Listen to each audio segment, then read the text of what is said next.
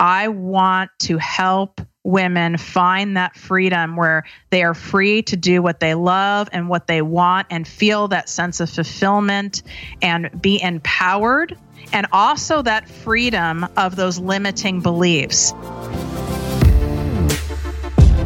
Welcome, everybody. This is For the Love of Money, where we are making you unapologetic about your pursuit of success by sharing the tools, tips, and stories of those who have already made it.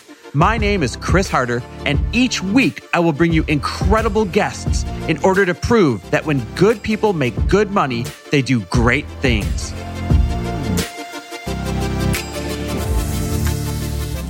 Hey, everybody, welcome back to another outstanding episode of For the Love of Money. I'm really excited for today's episode because I'm sitting down with Tiffany Carter. Now, a lot of you already know who Tiffany Carter is because she's got this incredible background as a TV news broadcaster for NBC and CBS and, you know, all the things. She's turned into a popular podcast host. I know a lot of you listen to her. Then she teaches, you know, women entrepreneurs how to thrive in their businesses faster. Like she removes all the barriers that slow entrepreneurs down. That's her specialty. Now, she's got this really cool background, right? Because not only does she have a TV background, so she has this electric personality and knows how to reach people, but then she also has a background as a sales specialist who sold more than a hundred million dollars in sales transactions, a hundred million in sales transactions. So imagine combining that business and sales acumen with her TV background, it's no wonder why she is so successful today. Now, being successful is just one aspect of Tiffany because she is equally a giving heart and she supports incredible causes against human trafficking and so many other things that help free women up from the things that are holding them back. She's just such a great advocate for women succeeding in every single way. Now, what you're probably going to find really interesting is why she does this and why this means a lot to her and her story about growing up in an abusive yet wealthy household. Picture that growing up in a household that was very wealthy yet abusive and, and what it's caused inside of her and how it manifested outside of her and the steps she had to take to get over that, and especially in her money mindset. Imagine the confusion that would come out of a household like that. So, we talk about all the steps she took to get over those limiting beliefs and how you can take those steps as well. Matter of fact, one of her favorite lessons comes down to this low self worth equals low net worth. And high self worth equals high net worth. And so we're going to teach you how to step into that higher self worth so that you can then have a higher net worth. I can't wait for you to listen to this episode. So get ready, take some notes, listen up, because this episode is incredible. Tiffany Carter, my friend, how are you? I'm excellent. So excited to be on with you. Uh, that makes two of us. I cannot wait to get into this. Like the amount of value that you have to offer everybody, especially women entrepreneurs, but really anybody who's building a business is insane. So this is going to be a good time. So here's what typically happens on my show. I will actually start with some rapid fire questions. It's like a fun way for all the listeners to get to know you in a hurry. And then if there's something that comes up and we want to go do a deep dive on it, we'll circle back to it. Does that sound good? It sounds really good. I've listened to your show a while, so I'm excited to be on oh, this side. You, you know the routine then. That's awesome. That's so I love when I actually hear a guest say that. That's so badass. Okay, so you know we're starting real easy then. Where'd you grow up? Chicago. God, I love Chicago. I always say if Chicago did not have winter, that that's where we'd live. Okay, where do you live now? Los Angeles. I know, we're almost neighbors, by the way. Yep. Favorite quote? My favorite quote would have to be that if you don't get out of your own way, someone else will get in your way. Oh, dang. I haven't heard that before. That's good. What is one of your superpowers? One of my superpowers is to be able to identify someone's block in their life and or their business as something they weren't even aware that was happening. I'm able to intuitively see it and feel it and share it with them in a way that they can receive that information that is like the ultimate superpower that makes sense why you do what you do. We're going to circle back around on that one. What's one of your favorite books? Well, I could I could say Lori's book that I'm looking at, A Tribe Called Bliss. That's my, that is one of that is truly one of my favorite books. Um, I would have to say right now because it changes all the time. I'm doing the Desire Map Not sure who who on has heard of that. Yeah, I have. But right now, that's my favorite book. It changes all the time. I love that. What is one thing you're challenged by right now?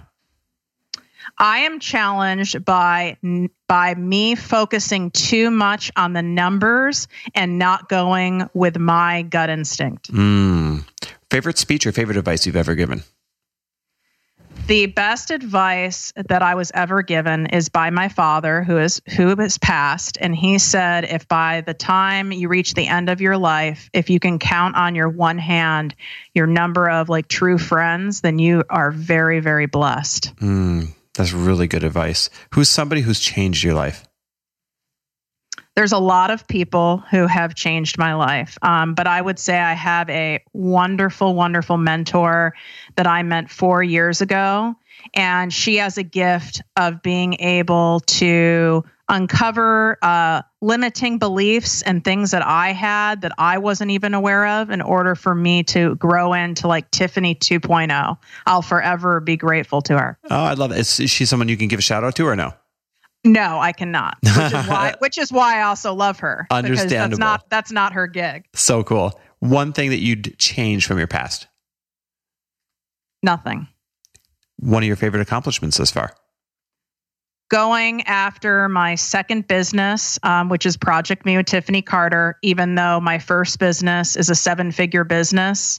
But I went after what scared me the most, which is Project Me with Tiffany Carter. I did it anyway. There's a clue for people to follow, right? Go after what scares you the most. Couple more. What is something generous you've done recently? I highly support an organization called Children of the Night. It's it helps rescue children and teens off the streets from sex trafficking and puts them in safe houses. So I do a lot of work with them, and anything I can do um, in that organization just lights me up. Any little thing helps. So good. And the last one, what are you grateful for today? I'm grateful for being able to be on your show and that I could interview you as well because I feel we both have a lot to share and a lot of value to bring people and hopefully inspired a few souls today. Mm, I love that. I'm pretty sure it did. Okay, so let's go a little bit deeper now. And I want to start with this. So today you were obviously a multimillionaire or you wouldn't be on the show. And it wasn't very long ago, though, that you were living a life of, you use your words, self destruction and struggle. Take us back there. What was going on? So I'm open about this. So some of you might cringe a little because I get very real. Um, but I was raised in an abusive household. You wouldn't have been able to tell that from the outside as I was raised very wealthy. Um, but there was a lot of abuse going on inside that house that went well into my teenage years. As a result of that abuse and having really nowhere to turn, right? I I continued that abuse, but on myself. So partying, drugs, raves. I laugh when I say that because I don't even think there's raves anymore. It's like Coachella. um, but I went down just a path of, you know, dating all the wrong guys, um, just being uh, being completely out of control. But the worst part is is was how I treated myself and how I spoke to myself. I became an exercise addict you know, I was constantly beating myself up about my body. And then I beat it up more by being an exercise addict. So the destruction wasn't so obvious on the outside, much like my childhood, really interesting. Um, it was happening on the inside. From the outside, you go, Tiffany has it all. She's traveling the world. She has this job, that job. She's on TV. I was miserable and a mess. I was my own abuser. So when did you know that you were actually living in an abusive household? When did it sink in? I knew that something wasn't right when I would go to sleep over at friends' houses and I saw how their parents and siblings interacted and what happened in their house and just the overall even vibe and that they were able to get like love and attention and laughs without having to exchange it for any sort of behavior. Um, I had to, in order for me to get that love and attention, I had to pay a price, whether it was through extreme, extreme chores. And I'm not saying that lightly. I'm talking very extreme chores. Can you give us an example? Yeah, like cleaning my mom's car with Q-tips, for oh example. God. I mean, that's what kid. I mean by yes, as a kid. I mean, that's an extreme chore or um, lavish dinner parties that, like, you know, wealthy people have, except I was the servant. I know how to make every cocktail by the time I was nine, you know, with the platter and serving and doing all that. That's not normal, right? But I didn't know that wasn't normal. So my worth and my sense of feeling like someone was proud of me or loved was in exchange for me doing extreme actions. I'm curious, did you ever talk to your parents about this or address this? Um, my mom to this day, God bless her, she's just she can't hear it. She just can't hear it or see it. And my father, yes, I did, thankfully, before um, before he passed, but I didn't have much time between uh, me sharing this with him and when he passed away. But I'm I'm grateful that I was able to share it with him.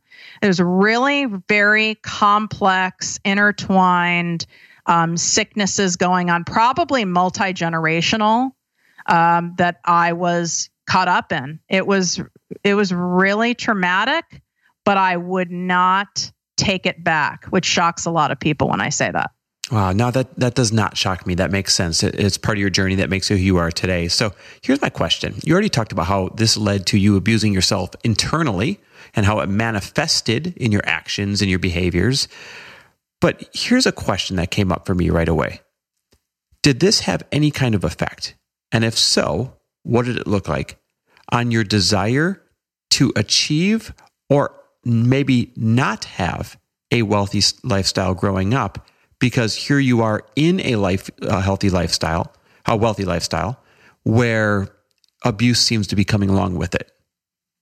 Oh my God. See, this is why I love you, Chris because you this is your gift and this is why I teach low self worth equals low net worth. High self worth equals high net worth. There's a reason I teach that. This came out of the journey. And you're right. There was part of me that was conditioned where I had to be the overachiever. I had to succeed in order to be worthy of being in this world, right? So I did do that. You know, I was graduated cum laude, blah, blah, blah, blah, blah, all that stuff, right? There's that side of it. But those limiting beliefs, that money noise that was buried underneath all of it, was that being really wealthy was icky and dirty because that is truly what I was taught. I grew up in it. I grew up having, you know, the Olympic sized pool in my backyard and a 10,000 square foot house with two full gourmet kitchens, you know, the whole the whole bit and it was not good and not happy. So, buried underneath all this overachieving stuff were these limiting beliefs, which is why I kept hitting a a ceiling. I kept literally, I would actually feel my head hitting the ceiling that I've created myself. I just wasn't aware of it, where I just couldn't get past certain financial milestones, or even worse, when I did, I had to trade my time for money or trade my sanity for money identical to my childhood. Yeah, this makes perfect sense. So I'm going to use your words. You said for a while there, it felt as if having money was icky and dirty. How did you overcome this in order to get past this limiting belief that was stopping you from going where you were really capable of going? Because obviously, the underlying fear, for those that are following along, the underlying fear was that if I too become this wealthy, then I'm going to be icky and dirty and probably pass on a life of abuse to other people. So, how did you overcome this? What were the steps? It wasn't a straightforward approach. I've had, you know, a lot of therapy um, to work through a lot of the stuff that, you know, happened in childhood and then the stuff that I continue to do since then. But what I can pinpoint is when I was about 25 years old, um, and I'm out in the Calabasas, California area. For those of you guys who know um, SoCal, I was at the gym, and I really believe whatever you believe in, higher power, universe, God, whatever, does bring the right people into our lives at the right moment. And I met this um, gentleman who actually, to me, he had like the shaved head. He kind of looked almost like a Buddha type guy.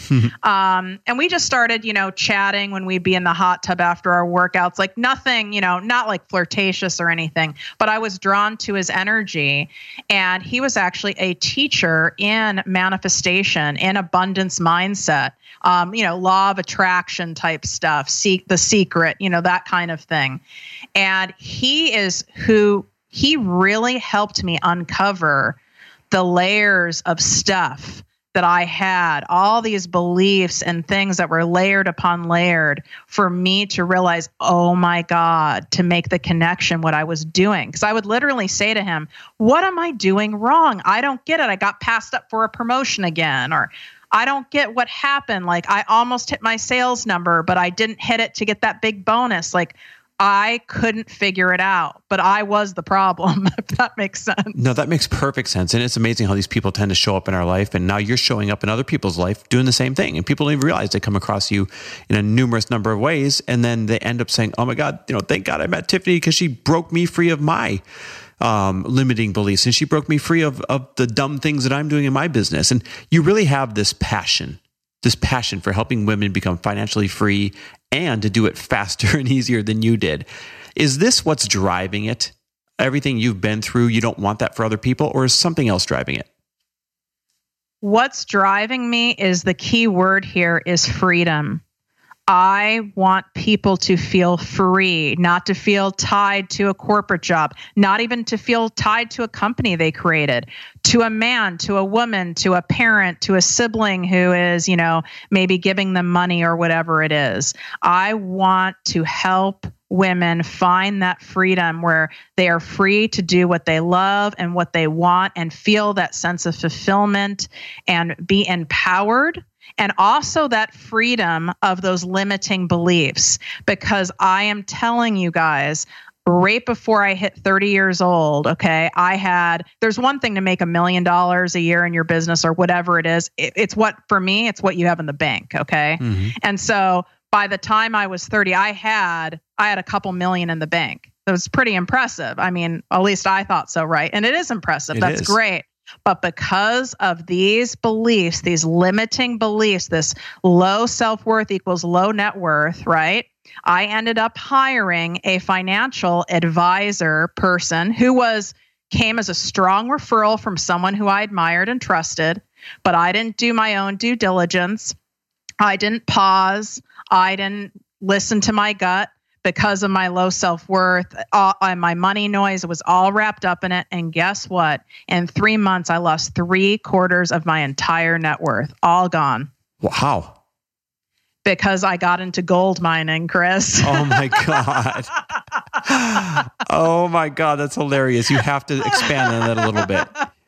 Oh my god, I love. I one of the things I use is laughter because if we can't laugh at ourselves and the stuff we've done, and then it's it's just not as fun. Right. So I, I, I do like laughing at things that have happened, but I wasn't laughing then. Believe me. Give us the short version then. of gold mining and what happened. so, like I said, this was someone who came highly referred by someone else, and one of the things that tends to happen um, with people. But what happened with me is because my self worth was really so low, and it didn't matter how much I had in the bank or all these accolades I had. It didn't matter. My self worth was low, so I didn't trust my gut. I didn't trust my intuition. I had stuff going on in my brain like, well, you don't really know that much, Tiffany. Like, you just need to trust. I would over trust people, way, way too much trust, blind trust without doing research. So I just I went with it. I didn't question any of his tactics, his wealth building strategies. I didn't question any of them. That's what I mean by blind faith. I mean that's that's not the kind of blind faith that uh you know that spiritual people talk about. Yeah. This is irresponsible, lack of self-worth, uh blind faith. And so I knew that I was buying multiple gold mines, like actually the whole gold mine. Um, I crazy. knew, and I think I had a couple silver mines. I, I, is, was this a scam or was this just a really um, dumb decision? Bad advice. It was. It was. It truly. It was. It was a scam. It was a scam because at that time, and I know you get this because you have a financial background, you know, there's certain products that financial advisors can get you to buy into where they get a bigger commission on. Yep. Okay. And at that time, gold was the thing. The gold, the metals were the thing. Physical so, gold, physical, physical metal, yeah. right? And, right. And like just so the listeners know today, it's still that same way. They can sell you, quote, physical gold without any of the regulations that other financial advisors have to go through.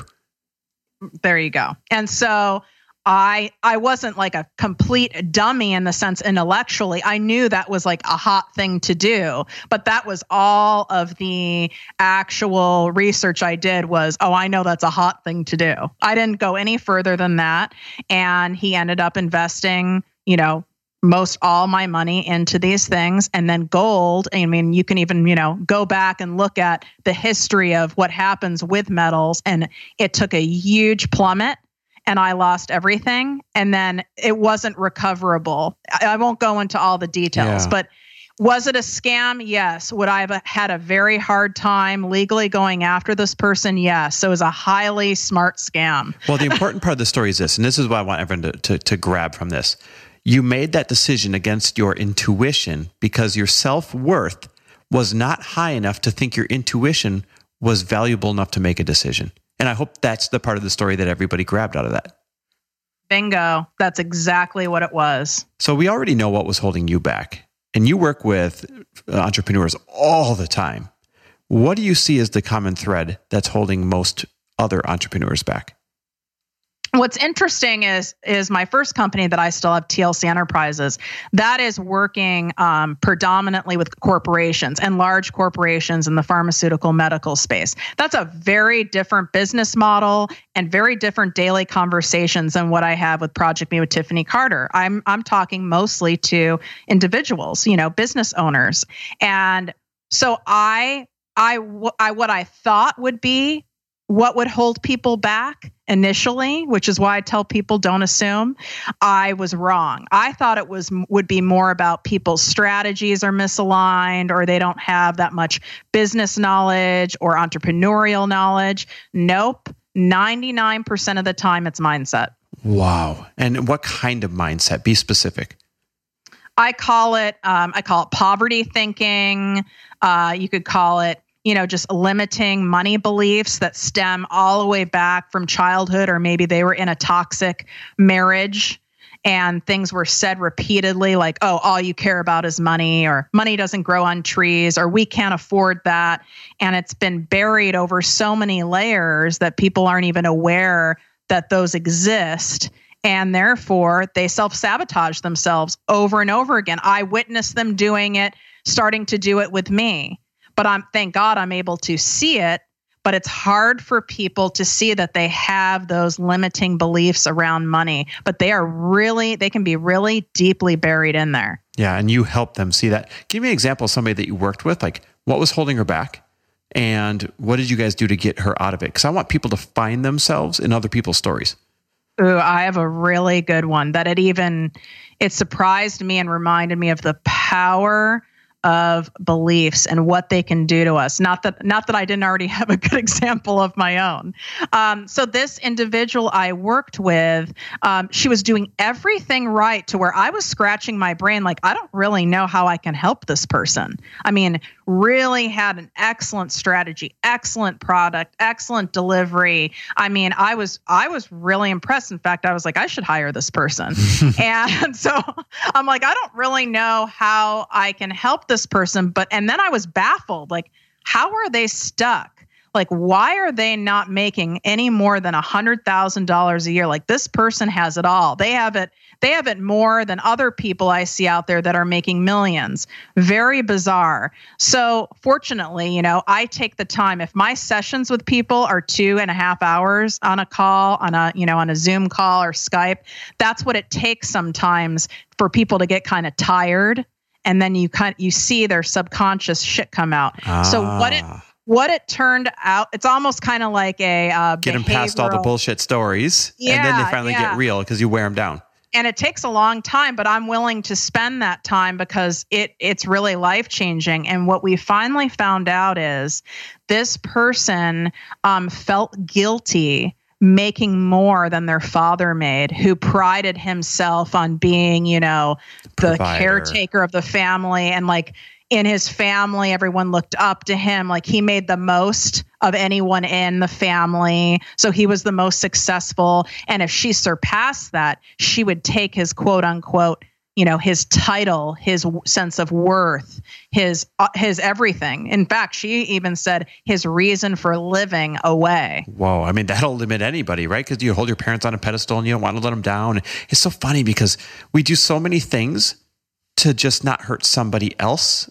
so we're willing to hurt ourselves instead isn't that crazy and messed up it really is and that's what i asked her i said would your father want to see you hurting and ang- and in such anguish day after day over this. I mean, as much as your dad, let's just say, let's just say, call it like he's a narcissist or his ego is that really attached. Would he want to see his baby girl really be that miserable and spend the rest of your life being this miserable and unfulfilled just so he can reign in that title? Like, do you know this to be absolutely certain as a fact? Wow. And that broke her free. It, it did. It broke her free. And then we went we went on for her to have the conversation with him, right? Because we our brains need proof. Otherwise, we can fill it with a bunch of lies and assumptions. We're very clever and deceptive with ourselves. So I always say the best way to cut through limiting beliefs is with facts. Facts based facts will trump out and block out all of those weird, usually untrue beliefs that we have. Oh, that is so true. It's so well said. So, you've got this passion for helping women become financially free. And, and obviously, we've learned a little bit what holds you back and what's holding some of them back. What are some of the most obvious steps that people can do to get their business like just hitting on all cylinders that they're not doing? Is there like low hanging fruit that you typically clean up for people? Oh, yeah. Um, I mean, I can't call mindset low hanging fruit, but a lot of people see it as low hanging fruit. I love using analogies. And so my analogy to mindset work to most people is like stretching at the gym. I love most- this. Something, by the way, I just told Lori I need to do way more because I'm hurting. Okay, keep going.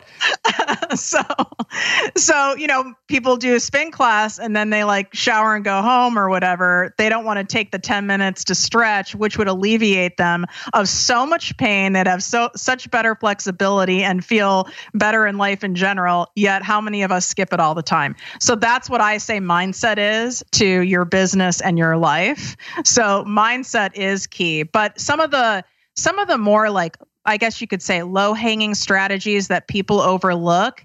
It's who is in your life, who is in your life, who is in your business. Do you have your like Aunt Susie um, doing your social media because she's free? Oh my God. So many people do this.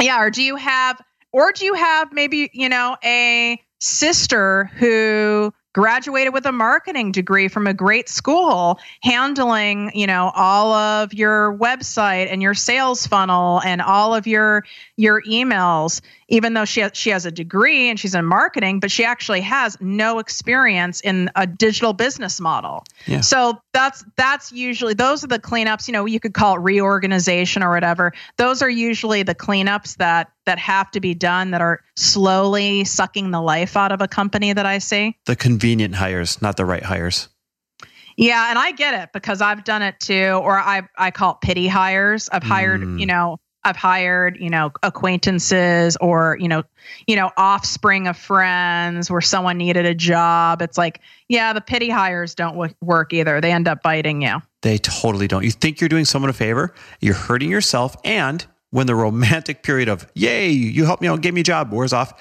you're actually hurting them too. You really are. So those pity hires are a disaster. Stay away from them. I think we all, it's almost like a rite of passage. Everybody has to do a, a pity hire and realize it's not worth it. And then they, they learn their lesson. So I want to switch modes because when I was going through rapid fire before, one of the things that you said meant a lot to you is working with Children of the Night uh, that addresses trafficking and supporting that cause. And obviously, you've been very successful. And now you're just like my tagline says when good people make good money, they do great things. What role has generosity played in your success, and why is this important to you? Well, I used to be, Chris, someone who was very focused on like the bottom line. Like, really, it was me, myself, and I. I want to make this amount of money so I can buy this and have this and have this bag and this condo and this whatever. I was I was so fixated on that. And anytime I hit those financial milestones, it didn't really I didn't really feel anything because there was really no substance behind it. I don't know, chalk it up to my ego or immaturity or whatever it is. Um, but it was once I started um, giving back and not just money, but time. I mean, I got to say, a lot of wonderful nonprofit organizations, yes, they need they need money, they need donors, they have to have that. But what they also really need are people's time and they're usually lacking and having you know volunteers and helping with time. So i give both my time and my money to organizations that i'm really passionate about and it lights me up. So on those days that are just crap and by the way there's a lot of crap days when you're an entrepreneur or just days where you're like, I don't feel like doing all this, but you have to do it. Maybe you didn't sleep well, whatever it is. And what gets me through those days, or sometimes it's a full week where I feel like that. I don't know why. I don't, something's rubbing me the wrong way. What gets me through that is I remember my greater purpose. Imagine if I didn't, um, donate my time and go and talk to these girls who were literally sex trafficked, some by their own parents, on the streets of LA. Jeez. I mean, and they're in a safe house, which it looks like a regular house. You'd have no idea in order to keep them safe from the pimps. And they have no self worth, just like I had no self worth. And so what if you know what if i what if i didn't make enough money in those milestones to be able to afford to take the time to spend a day or a weekend doing that? So that's what gets me through all of those times where i'm kind of you know doing stuff i don't want to or just you know having an off day or week is is the greater purpose here. If we don't pay it forward there's no way organizations like this, nor our society, nor our society for that matter, can thrive. It's not possible. I totally agree. You know, I would say like if we all did our part and played as big as we can possibly play, there'd be enough money, there'd be enough solutions, there'd be enough everything to solve every single problem out there. What comes up for you when I say that? I completely agree. I, I couldn't agree more. And it's, again, not enough just to give big sums of money, although they do need the money. They also need people giving genuine time, not time out of guilt, like, I'm going to go to the soup kitchen for Thanksgiving because I kind of feel bad. Like, genuine, consistent, dedicated time. Oh my God, everything would be so much further along. It'd be, uh, be beautiful. Who's been generous to you that's kind of helped you get where you're going? That's a great, you ask great questions. Wow. Thank you. That's, I don't, I've never, I've never been asked that. You know what? I've more so had people be generous with me with their time and acts of service than I have money. Um, maybe because I took care of that part on my own, mm-hmm. so to speak. But I've had wonderful um, mentors and friends be very generous with taking time to listen to me, taking time helping me with something, helping me with something I didn't know I need help with. And they just did it anyway with truly not wanting anything in return from me. And that makes me feel more loved and appreciated than anything else, than any check could. I love that. Tell me about your favorite moment of giving. Give me one that you can recall. My favorite moment of giving involves time. And uh, you guys have heard me use the word time now like 25 times. Oh, there's another one. Um, but but it's giving of time. I really love working with individuals, especially like preteens and teens. I really feel I have a knack for speaking their language and understanding and coming from that space and helping them see that they are worth more you know their self-worth isn't based upon what what has happened to them what people have made them do even if those people are their own you know parents you know uh, helping them see their worth and oh you know it doesn't happen in one time obviously but seeing it over time and then maybe you know a few weeks later i see them and they're putting on some lip gloss wow. you know or you know, or they did their, you know, they did their hair, or maybe they even like wrote me a nice letter. You can just tell when someone's starting to feel better about themselves. They they hold themselves a little, you know, a little taller. And there's to me, there's no there's no better gift than that. Um, I'm giving the gift back of what I wish I had for myself at that age. Mm, I love that. And you know, it's funny when you clarified, look at me talking about time again, look at me talking about time again. If you're not your own boss and if you're not already totally financially free, which you are, then you don't have the time and the energy to give, do you? Nope. Like if you're living paycheck to paycheck, it's not just that you don't have extra money to give. It's that you're so damn stressed out and you're so buried in, in your own shit that you're you're no good for somebody else who actually needs you. What comes up for you when I say that? you're completely right even in our own personal relationships even if you're you know bringing in a ton of money and you're making your you know whatever it is your your whole family or your spouse or whatever they're having a, a great life but you're never around because you're so stressed or you're working 12 hours a day i've done that by the way not fun how would i even have it in my brain to even go to a charity dinner I can't tell you how many things like that I turned down. You know what I said? I don't have time or I'm exhausted. Oh. Gross. I mean, that's gross, but I I mean, truly it is kind of gross. Yeah. I mean, when I look back, it's like I don't have time, I'm exhausted, but I I mean, I had the means to and I didn't. Like shame on me. You know, and I've I've changed, you know, uh, I'm in a Tiffany 2.0 now, right? But it's like if I have the luxury that I've created for myself to be able to have the time and the energy in order to give to others, then I have to give it. There's now, no other option. You called yourself Tiffany 2.0 and you're talking about this new, better giving version of yourself. What could somebody have said to Tiffany 1.0 that would have helped you realize the importance of giving and kind of snapped you into this sooner? Truly it's what you it's what you teach chris. And i'm not i'm not just saying that because i'm on your show. You know like it's it's what you're saying. It's the the art of giving. When you when you give it comes back to you. For for me to understand that and to hear examples of that would have really helped me. I thought that I had to work myself to the bone to achieve a certain number in my bank account, then I would take one fifth of what's in my bank account and donate it to a charity.